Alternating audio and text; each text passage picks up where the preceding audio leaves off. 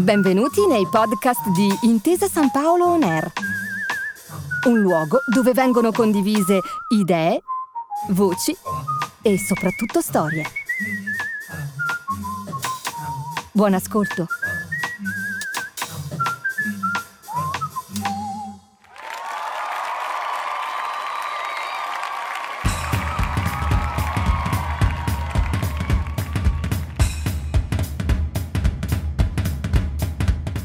Sapete qual è uno degli aforismi più citati nel golf? Drive for show, putt for money. Tradotta in italiano, questa espressione inglese significa il drive per dare spettacolo, il putt per fare soldi. È difficile risalire all'inventore di questa frase e tantomeno sapere quando esattamente è stata coniata, ma su una cosa non si discute. Queste sei parole che sembrano messe in fila per un perfetto claim pubblicitario contengono un'assoluta, inconfutabile verità. Il drive, che è il primo colpo di ogni buca, è il colpo più amato e più spettacolare, quello attorno al quale si raduna gran parte del pubblico e quello su cui finiscono per intestardirsi tutti i giocatori, dal primo all'ultimo, dal dilettante al fuoriclasse. Voi non sapete quanti professionisti hanno messo a rischio la propria carriera perché hanno pensato ossessivamente al drive, ad aggiungergli potenza, a spedire la pallina sempre più lontano, così hanno finito per tralasciare altri colpi come se non fossero altrettanto importanti. Quella di Gianluca Pietrobono, di cui avete appena sentito l'inconfondibile voce, è una confessione in piena regola. Sì, perché anche lui, nel suo passato da giocatore di altissimo livello, per alcuni periodi ha seguito con una smania quasi religiosa uno dei comandamenti più comuni in chiave golfistica. Non avrai altro dio all'infuori del drive. Ma davvero gli altri colpi sono figli di un dio minore? Davvero possiamo snobbarli un po' per fare spazio a Sua Eccellenza al drive? Ne parliamo con Gianluca naturalmente e con uno dei suoi allievi più cresciuti, Massimo Caputi, giornalista sportivo e volto celebre della televisione che ormai da anni passa ogni momento libero sui campi da golf. Insieme, io, Gianluca e Massimo, siamo arrivati al quarto episodio di All in One, il podcast che vi racconta le regole, i retroscena, i campioni, le storie e soprattutto la magia del gioco del golf. Ogni puntata una parola chiave, un abracadabra che apre le porte di questo mondo incantato, capace di rapirvi per sempre. Siete pronti a sapere tutto del drive?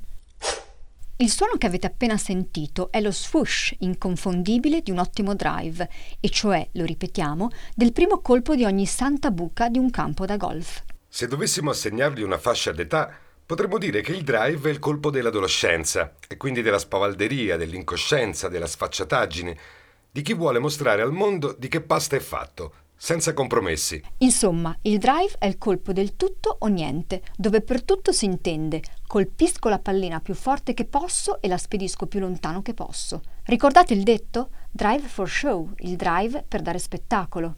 Sorride Massimo Caputi. Sorrido perché è proprio così. Il drive è un colpo che se lo tiri bene ti regala una soddisfazione pazzesca. Quando vedi la pallina che si alza in volo e si perde nell'azzurro del cielo è una goduria che capisci solo se l'hai provata. Ma credimi Massimo, questa cosa di tirarla lontano per molti diventa un tarlo. Pensa che c'è chi si è inventato delle competizioni in cui una serie di energumeni si sfidano a chi copre la distanza maggiore con un solo colpo. I migliori tirano anche a 390-400 metri e sono eventi che al pubblico piacciono moltissimo. Fucilate. Sono vere e proprie fucilate i super drive protagonisti di queste competizioni. Ed è vero che il pubblico impazzisce. Pensate che tra pochi mesi il World Long Drive, il campionato del mondo dedicato appunto ai drive da record, dopo tre anni tornerà a grandissima richiesta su Golf Channel, il canale americano tutto dedicato al golf. Ma anche se guardiamo alle competizioni ortodosse, per esempio al PGA Tour, che è la kermesse di golf più importante al mondo, ecco, anche qui i giocatori non scherzano in fatto di missili supersonici. Vero Massimo? Verissimo.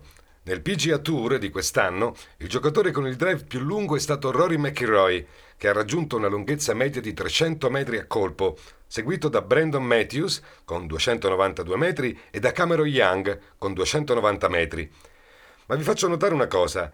Mentre Rory McIlroy è ai vertici del ranking mondiale, gli altri due, Brandon Matthews e Cameron Young, pur essendo molto forti, sono molto più indietro. Che cosa vuol dire questo?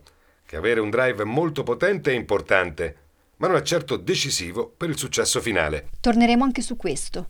Intanto però, visto che il nostro racconto ruota attorno alle parole, dobbiamo precisare qualcosa su cui spesso chi conosce poco il golf scivola come su una buccia di banana. Se il colpo di cui stiamo parlando si chiama drive, il bastone che si usa per sferrarlo ha un nome che gli si avvicina molto. Si chiama driver, come il drive appunto, ma con una R finale in più. Il driver è insieme croce e delizia di molti golfisti, vero Gianluca? Sì, ma prima di tutto dobbiamo dire che il driver è un ferro molto particolare, è il più lungo di tutta la sacca e quello con la minore inclinazione. È fatto proprio così per coprire la massima distanza possibile, che può superare in alcuni casi i 300 e i 350 metri. Sono distanze che fanno gola a tutti, ma che per i dilettanti restano un miraggio, anche perché il driver, questo bastone così lungo e poco maneggevole, a volte rischia di trasformarsi in una bacchetta magica spiritata che fa il contrario di quello che le ordina il padrone. Non sapete quanti giocatori hanno visto le loro palline sparire nei boschetti, tuffarsi beffarde negli stagni o al contrario restare imperterrite sul tee perché il driver, anziché colpirle, si è accanito sulla zona di terra. E così, per scansare l'imbarazzo e l'arrabbiatura di un driver non riuscito, alcuni dilettanti preferiscono lasciare il driver nella sacca, optando per bastoni più corti e più semplici da brandire, come un 3 o un 4. Gianluca però non è d'accordo. No, chi la pensa così si sbaglia di grosso. Il driver era difficile da usare vent'anni fa, quando era ancora fatto di legno ed aveva una superficie d'impatto molto ridotta, che unita alla lunga leva rendeva difficilissimo centrare la pallina. Oggi tutto è cambiato, prima di tutto perché i driver sono fatti di titanio, un materiale più leggero, e poi perché hanno una superficie di impatto molto più ampia. È stata una rivoluzione come quella scatenata dall'avvento dei carving nello sci, che hanno reso le curve molto più facili anche per i principianti. Con i driver di ultima generazione è lo stesso, oggi anche un neofita può usarlo ed impattare bene la pallina. Ma come si fa a impattare bene la pallina in un drive? Qual è l'ABC di questo colpo che dà inizio all'incanto del golf? Per tirare un buon drive, lungo e dritto, i piedi devono stare piuttosto larghi e la pallina, a differenza di quanto si può pensare, non deve stare al centro delle gambe, ma leggermente spostata a sinistra. Poi è fondamentale non voler accelerare il colpo, non ostinarsi a imprimere troppa forza, perché altrimenti il gesto si sporca e ne risente il livello di precisione. Un movimento più fluido, anche se meno veloce, spesso è molto più efficace. Sono i consigli che ha seguito anche Massimo, uno che a dire la verità non ha mai avuto alcuna diffidenza nei confronti del driver, vero? È vero, Cristina. Però devo ammettere che fino a qualche tempo fa lo usavo con fortuna alterne. Poi ci ho lavorato su e negli ultimi tempi il mio rapporto con questo colpo va a gonfie vele. Oggi arrivo a tirare anche a 200, massimo 220 metri ma la cosa più importante è che da quando ho migliorato il drive, tutto il mio gioco è migliorato. E sai perché? Perché essendo il primo colpo, il drive influenza tutta la buca e dà a te giocatore una sorta di direzione dal punto di vista mentale. Se lo tiri bene, poi ti godi la passeggiata per raggiungere la pallina. È un momento bellissimo, in cui sei in pace con te stesso, di grande riflessione, in cui pensi a come impostare i colpi successivi, a quale ferro usare, che strategia adottare.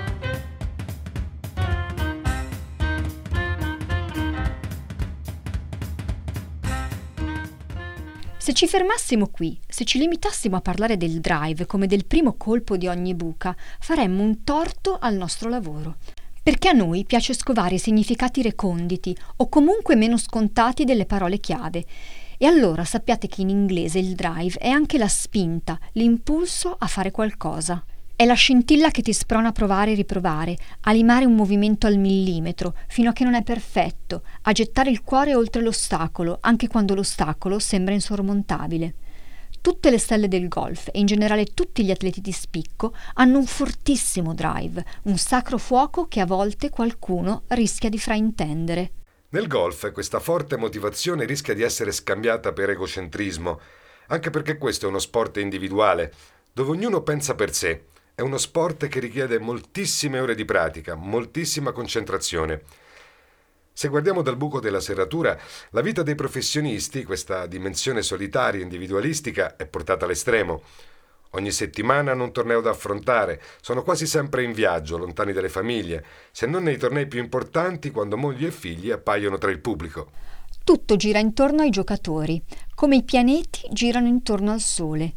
E qualsiasi relazione che i golfisti intrattengono, sia essa con il pubblico, con i giornalisti o con i colleghi, è sempre filtrata da quel comune denominatore che è il loro talento, quell'essere speciali per cui si ritrovano lì, al centro del palcoscenico del golf mondiale. Ma c'è un'eccezione.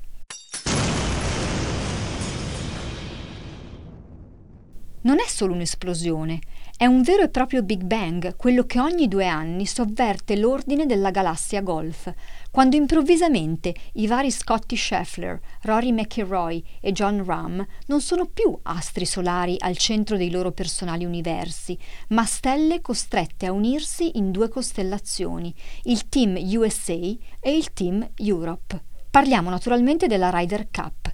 È così, Cristina. E la cosa bella è che quest'anno potremo assistere a questo spettacolo dal vivo, perché si gioca sul campo del Marco Simone Golf and Country Club a Roma dal 29 settembre al 1 ottobre. La Ryder Cup è l'evento in cui il golf si trasforma da sport individuale a sport di squadra e l'identità di questo sport cambia profondamente. Per capire come questo sia possibile, dobbiamo accennare brevemente al regolamento. Mentre nei tornei, compresi i major, ogni giocatore gareggia per sé, nella Ryder Cup si sfidano due formazioni con i migliori 12 golfisti europei e i migliori 12 americani. Ogni partita vinta è un punto che va alla squadra. Ma non è soltanto il format di gioco a essere diverso.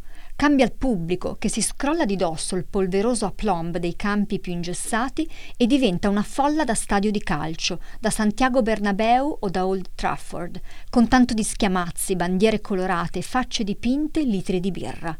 E soprattutto cambiano i giocatori, che da lupi solitari pronti a sbranarsi tra loro, mutano in animali da branco, si incitano, si scambiano consigli, si fanno coraggio, si abbracciano dopo ogni birdie. Ma non è che tutto questo accada con uno schiocco di dita, eh? Assolutamente no. Lavorare per una squadra non è facile. È una caratteristica di tutti gli sport individuali, che improvvisamente diventano di squadra, come la scherma nei tornei a squadra, appunto, o il tennis durante la Coppa Davis.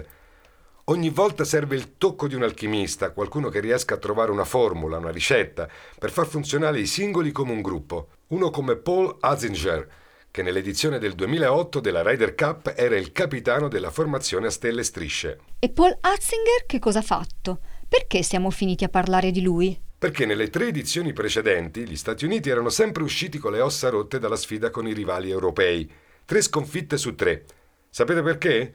Perché gli Stati Uniti, a differenza della formazione europea, non erano una squadra, ma una cricca di prime donne abituate a pensare solo e soltanto per sé. Poi però è successo qualcosa. Guardando un documentario sui Navy SEALs, le forze speciali americane, Paul Asinger ha scoperto che per compattare le squadre i vertici militari dividevano le reclute in microgruppi di quattro, accomunati da una personalità più o meno simile. Era esattamente ciò che accadeva tra le fila dei golfisti europei, dove i giocatori della stessa nazionalità da sempre si allenavano insieme.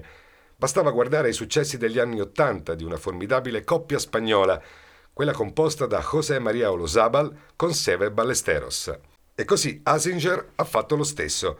Ha suddiviso i suoi piccoli gruppi di quattro giocatori, obbligandoli a fare tutto insieme, pranzi, cene, allenamenti e sfide sul campo. E quell'anno, nel 2008, l'America è riuscita a rimettere le mani sulla Ryder Cup. Come andrà quest'anno? Gianluca e Massimo non hanno la sfera di cristallo, ma conoscono il Marco Simone Golf and Country Club come le stanze delle loro case. E dunque? Beh, sulla carta gli americani sono più forti, ma questo non vuol dire che vinceranno.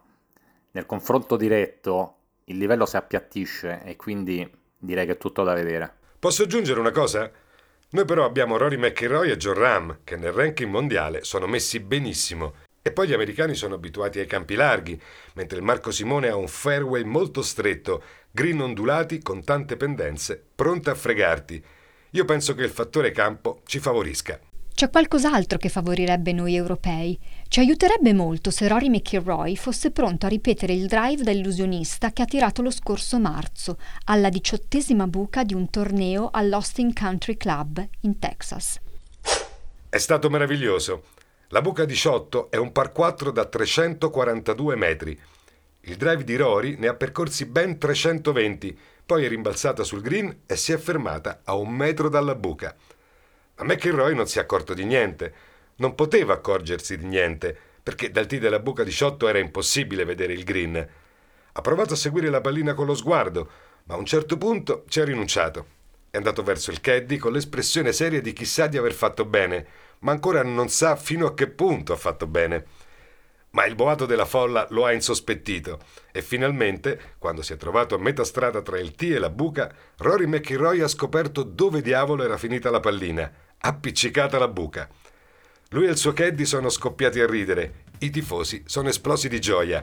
Quel giorno sono stati testimoni diretti di uno dei drive più belli della storia del golf.